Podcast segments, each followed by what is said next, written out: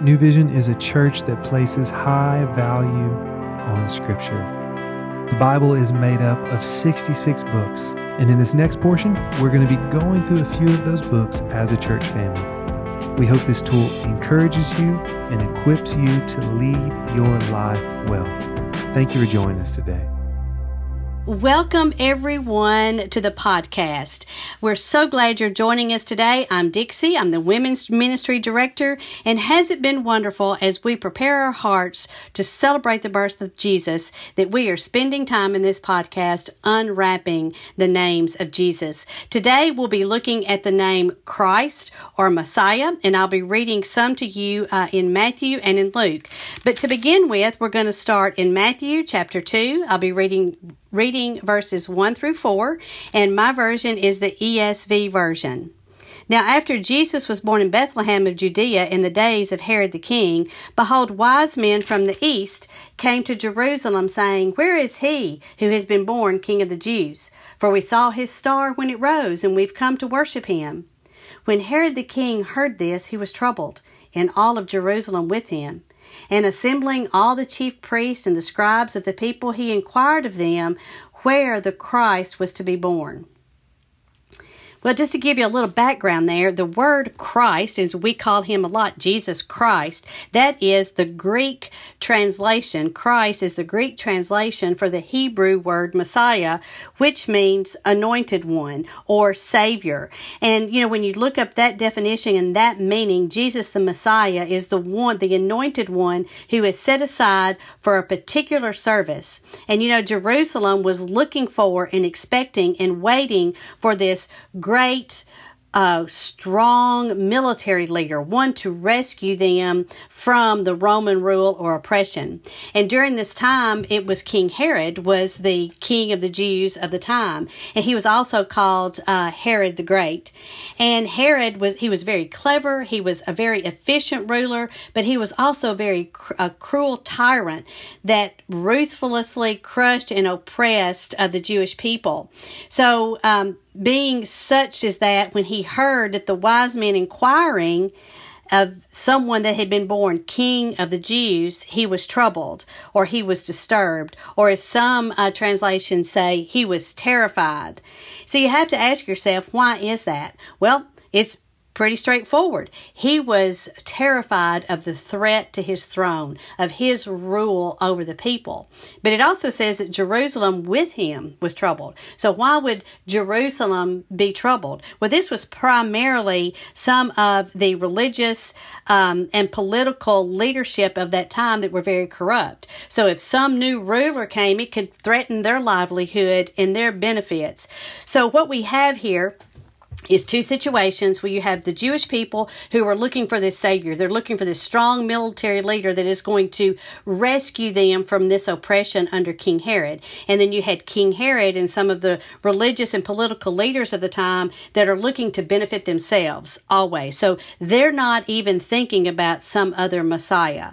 But it says that he gathered up the chief priests and the scribes and the people and inquired of them where the Christ was to be born. So, you know, you have to ask yourself, so why would he ask these people? Well, you know, the um, the chief priests were kind of the overseers of the temple, so they knew what would be talking, and the scribes are writing down everything. So they were very versed in what uh, the prophets told and what they prophesied about this Messiah or this Savior that was going to come. And you know, John the Baptist was even uh, preparing the people as well for that. So simply, King Herod was disturbed and troubled and terrified because he was afraid of losing his rule and his throne in his livelihood in his control over the people.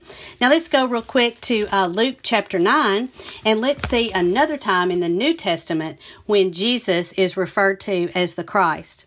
And this is in chapter 9, verse 18. Again, I'm in the ESV version of the Bible. Now it happened that as he was praying, that being Jesus, the disciples were with him. And he asked them, Who do the crowd say that I am?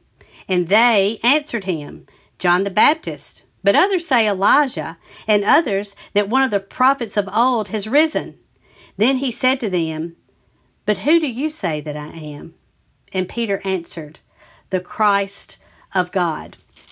So here again, I think that it's very interesting that this is a little more than 30 years after the scripture that we read in the story of Matthew, went right after Jesus was born. And here Jesus is with his disciples, and he asked them, Who do the crowds say that I am? So you would think that uh, they would recognize at this point everyone would recognize at this point that he is Christ or the Messiah, the one coming to save them.